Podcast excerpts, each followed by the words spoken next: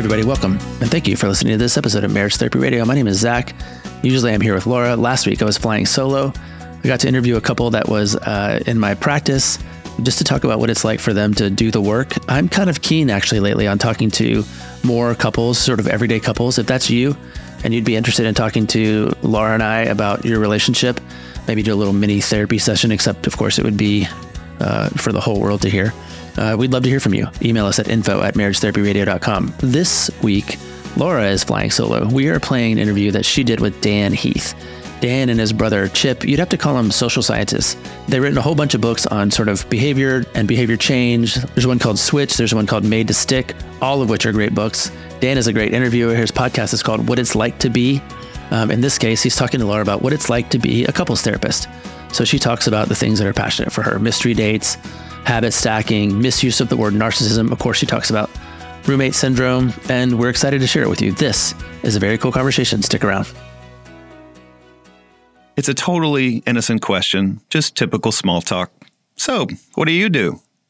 But if you're a couples therapist, you might just dread it you know, inevitably somewhere I get cornered on long runs, long rides. Anytime on like an airplane, someone finds out that I'm a marriage therapist and it is immediately just like a, a loss of the next two hours of my life and not getting paid for it. So that's Laura Heck. And not only do people dump their problems on her when they find out what she does for a living, they also make assumptions about what her life must be like. For example, she's also a sex therapist and so their assumption is that, well, if you're a sex therapist, then you must be having the best sex ever.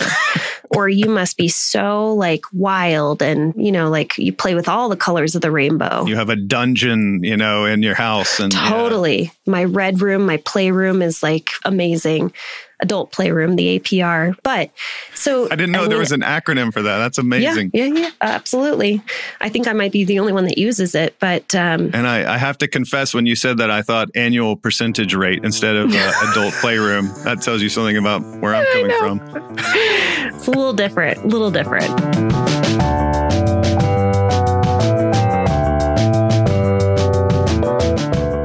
I'm Dan Heath. On each episode of What It's Like to Be, we interview someone from a different profession and learn about their work. What are the highs, the lows, what drives them crazy? Ultimately, we're trying to learn something about what would it be like to walk in their shoes. Today, we talk to Laura Heck, a couples therapist based in Utah who does most of her work virtually. We'll learn her favorite activity to try with couples who are struggling and what it's like when her girlfriends ask her for relationship advice, knowing she's a therapist, and also how she knows to stay away from a potential client just based on what's in their initial email. So let's get to it. Here's what it's like to be a couples therapist. So tell me about the most common reasons why couples end up reaching out to you. Well, they are quite common, actually. I mean, I hear the same sort of generic complaints coming through, which is my job to say, oh, gosh, that sounds so original and different. I've never heard that before. Why don't you give me some details of what that's looking like? But most people are going to say, I'm co- we're coming in because we are having trouble communicating. So, communication, we aren't having sex, which is sort of a, a symptom that they are aware of of their intimate connection. Mm-hmm. Um, conflict isn't going well. It's escalating and it's getting out of control. Or, you know, we have conflict and we don't want to do it in front of the kids this way. It's okay behind closed doors, but not okay that it's happening in the kitchen. Roommate syndrome a lot of people are feeling like we're, you know, we're buddies, we're friends, but we've kind of lost that spark. Those are the four primary mm. reasons why couples are coming to me.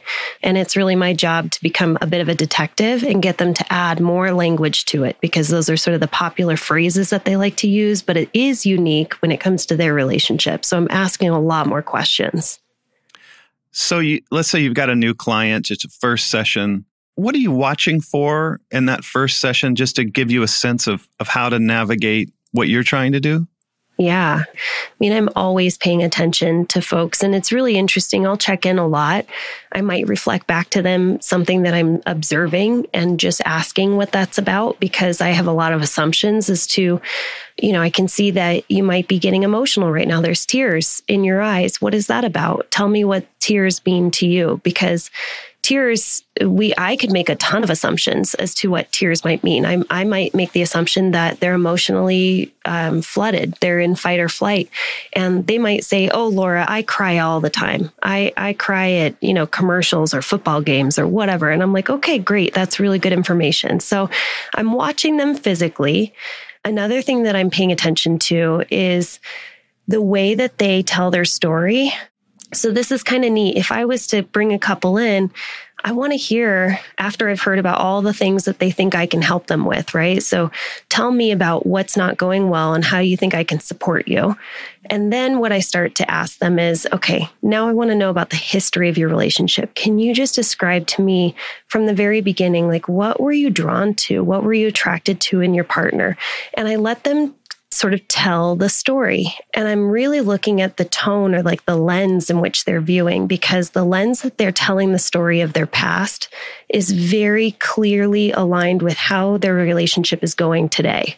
Are they viewing their past relationship when they were in love and in limerence through rose colored glasses, or is it tainted because they've been in negative sentiment override for so long in the relationship? And so, is it better for the couple's future if they maintain those rose colored glasses?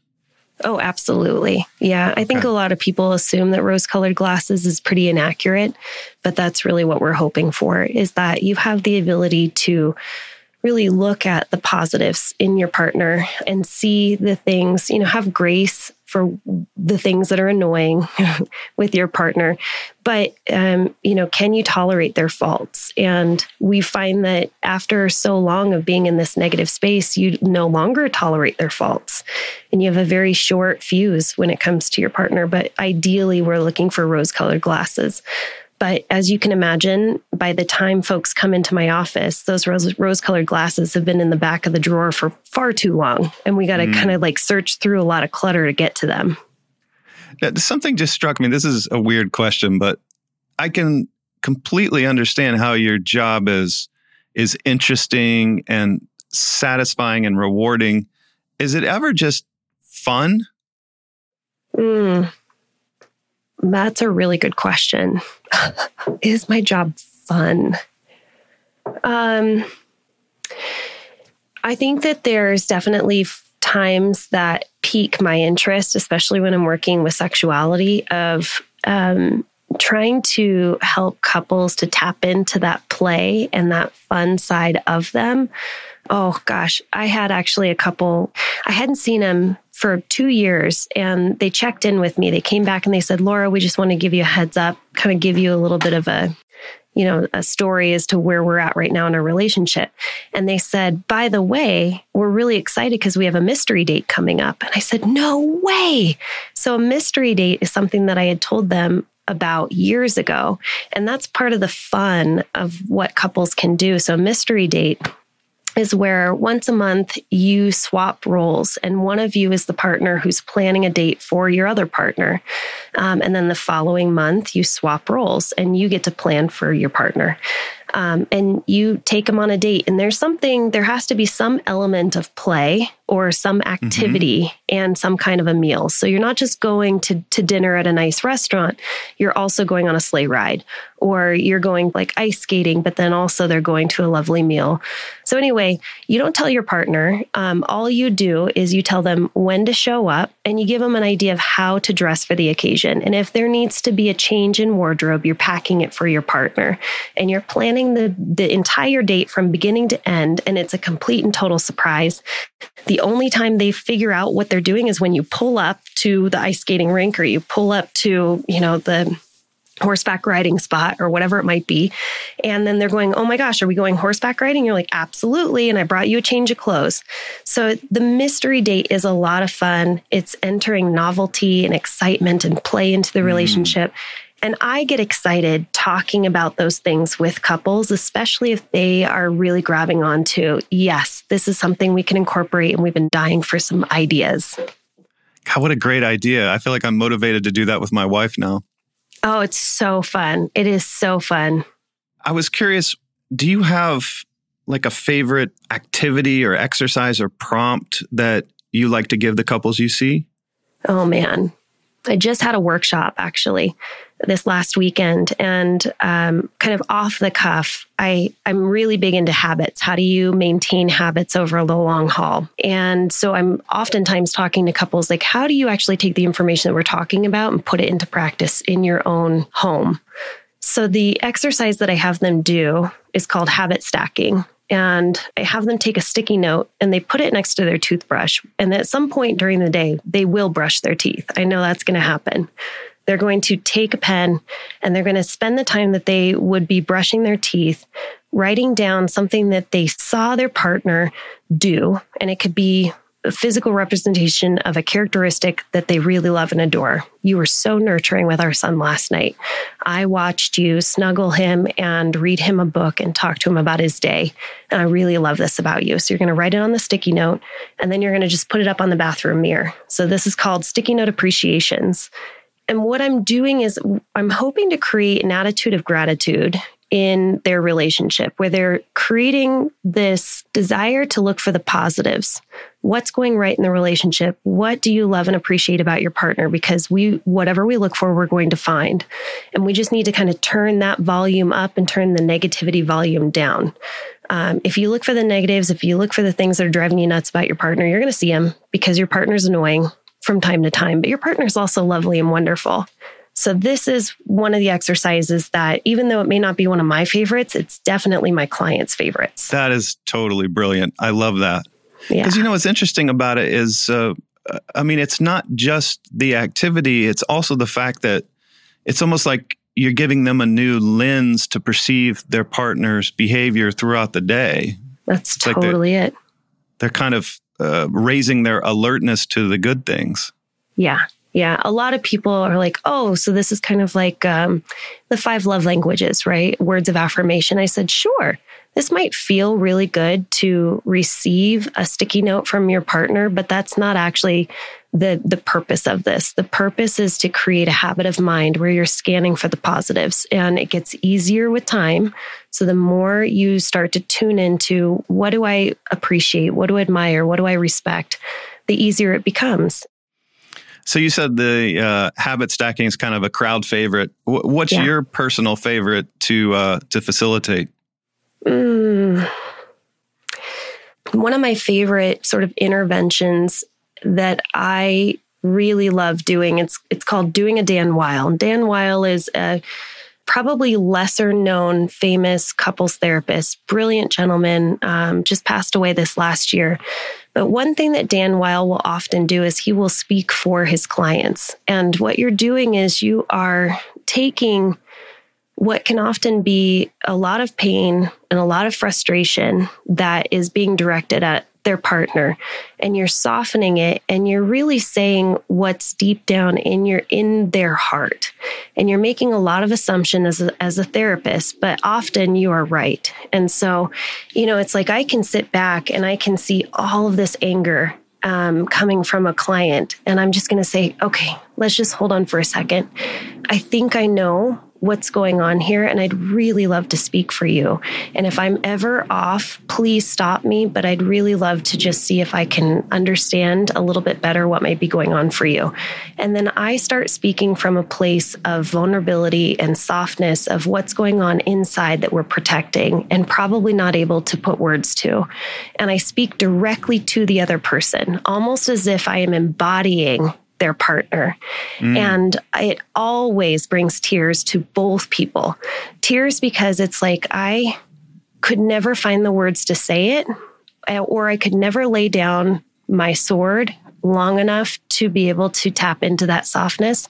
And then the partner who's hearing it, who I'm looking directly at and kind of embodying their partner, they're hearing their partner for the very first time in a whole nother way. And they're mm. softening, and it immediately changes the dynamic in the room. Wow. Can you think of a of a recent time when you used that technique? Oh, yeah. This one actually was really powerful.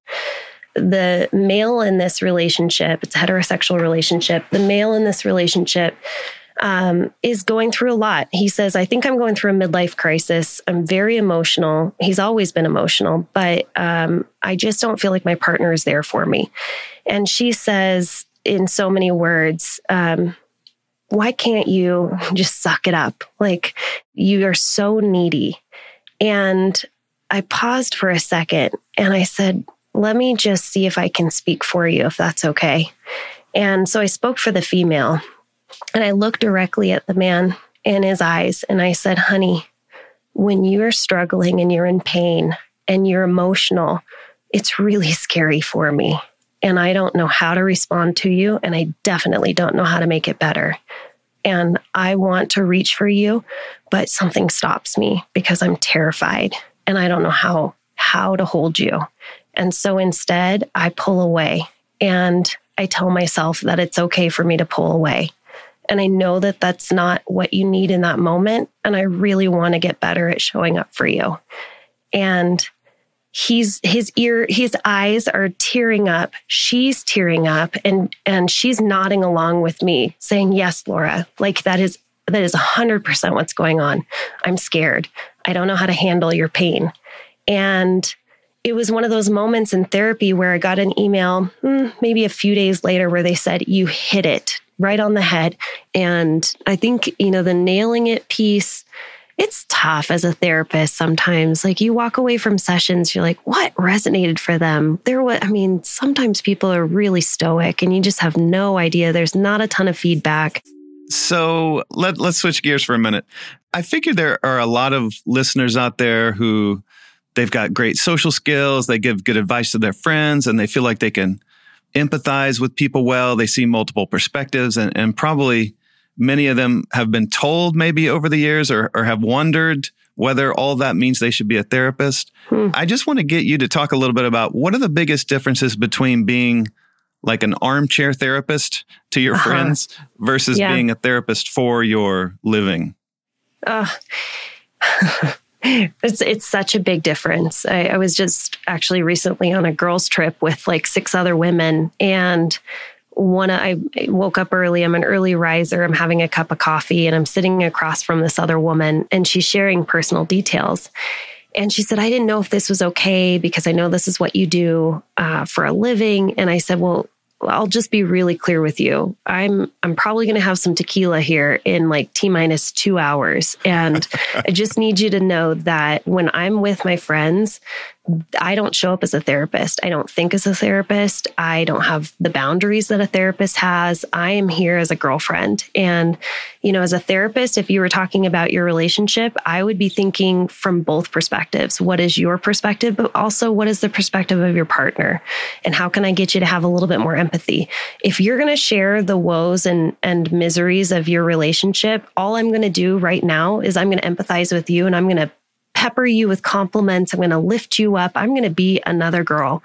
And so I think I, I make that really clear with folks that you're incredibly boundaried while also being vulnerable as a therapist. But when I'm just showing up in my everyday life, I have to remind folks that I'm going to give the same advice that your mom would give, your girlfriend would give, and there's probably zero research or boundaries coming from me at that point so it, it's basically about being an advocate versus being uh, a referee or or a coach.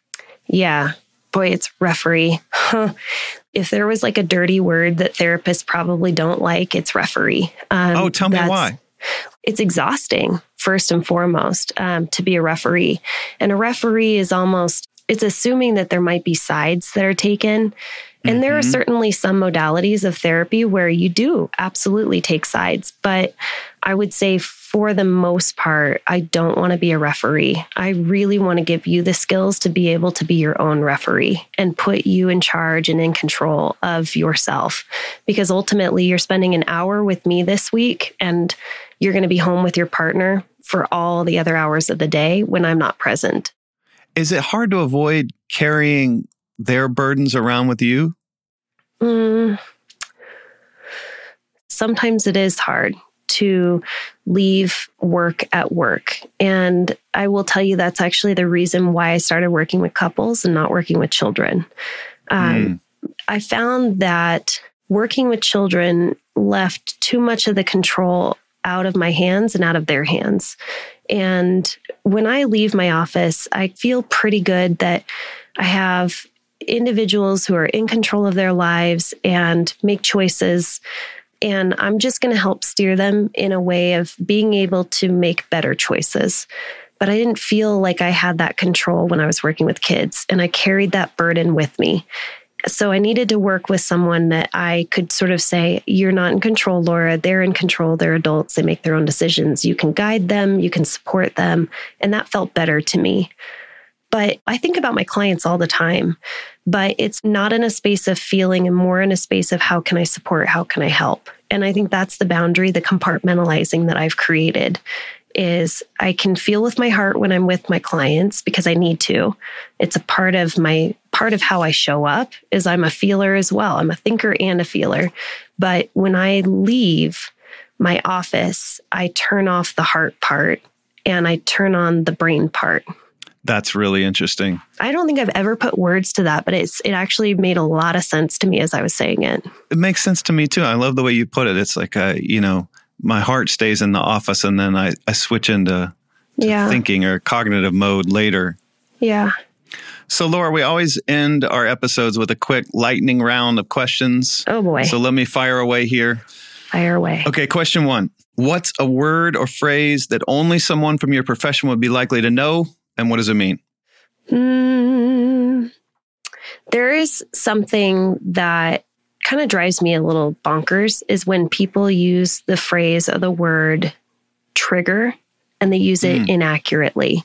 So, you know, like you triggered me or I was triggered yesterday. And really all that a trigger is, is there is a threat that it may not be present but your body is registering it from old information. And so something's going on at this moment that isn't an actual threat, that isn't actually causing any sort of insafety to you, but your body is saying, hey, here's some old information. We're going to respond to that old information. That's what a trigger is. And I think we use it so inaccurately, along with narcissism. Oh my gosh, is that a word mm. and just an understanding? We throw that word around so much professionals know what it is. I don't because I don't work with narcissists in my couples practice, doesn't work. But I think that the lay person uses triggers and narcissism inaccurately.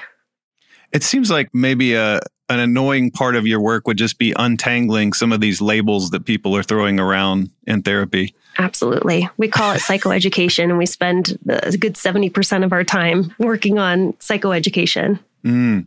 Okay. Well, next question. Who is the most famous therapist, whether real or fictional? Mm, so, John Gottman, probably one of the most famous couples therapists. He's like the godfather of couples therapy. So, he was one of the very first researchers that was actually researching couples in sort of a laboratory setting. Uh, and that's who certified me and i teach for the gottman institute and so that's my bread and butter and you know the blood sweat and tears has all come from understanding gottman method and can we just pause there for a second? Readers may uh, or sorry listeners may recognize his name from uh, malcolm gladwell wrote about him in was it blink? Yep it was. His his ability to diagnose whether whether a couple would make it you know based on some uh, snippet of seconds or minutes Yep. So he he became pretty darn famous for being able to predict with, you know, depending on the study, because he did multiple multiple studies between 91 and 94 percent accuracy, whether or not a couple would divorce or stay together. And it was really about being able to just observe what is observable, what are the behaviors that are present that he knows are going to eventually erode away at the relationship if left unattended to. And that's the difference is that's where I come in. I can observe these behaviors and then I can provide some hope and say, okay, now that we know that they're present, let's do something about them. Okay, last question. What phrase or sentence strikes fear in the heart of a couples therapist? Ooh, I already alluded to this. It's narcissist. That one strikes fear. And so, is that typically something that one partner is lobbing as a label on the other? Yeah. I mean, you're rarely going to have somebody come to you and say, I'm a narcissist. That doesn't happen very Fair. often. Yeah. so, yeah, usually it's a label that one partner's putting on the other. And if it's true that it's untreated narcissistic personality disorder, that's that is something that I cannot support a couple with. It needs to be an individual treatment So that strikes fear. I kind of giggle at this one. It's sort of tongue in cheek is when I get an email and, uh, you know, it's probably four pages worth of here's our background and here's what's going on and here's how you can help us. And we have this amount of time before we get married. And so when people are putting deadlines on things like we need to decide whether or not we're getting a divorce or whether we are going to stay together for the kids and we want to do it before we go to Disneyland in a month, those types of things make me we got to get this scheduled. Yeah, yeah, yeah. Can we just, can you solve all of our problems? And FYI, we only have this amount of money. So if it's going to take more than three sessions, I don't know if this is going to be worth it. Meanwhile, I just spent three hours reading your email and responding. So that strikes a little bit of sweat and fear, in my opinion. I love the idea that they're just they're scoping it. They're like, okay, we have this much money and this many uh-huh. weeks. Can you fix our marriage? Uh, totally. Yes or no? Yeah.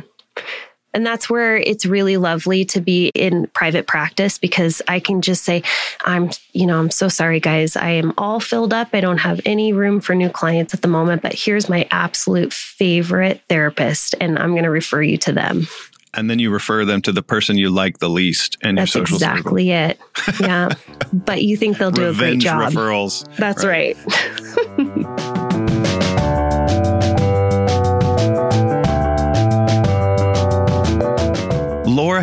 Is a couples therapist who does online therapy sessions from her home in Utah.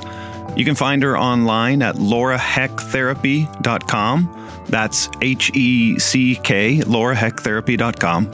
She's also co host of the podcast Marriage Therapy Radio.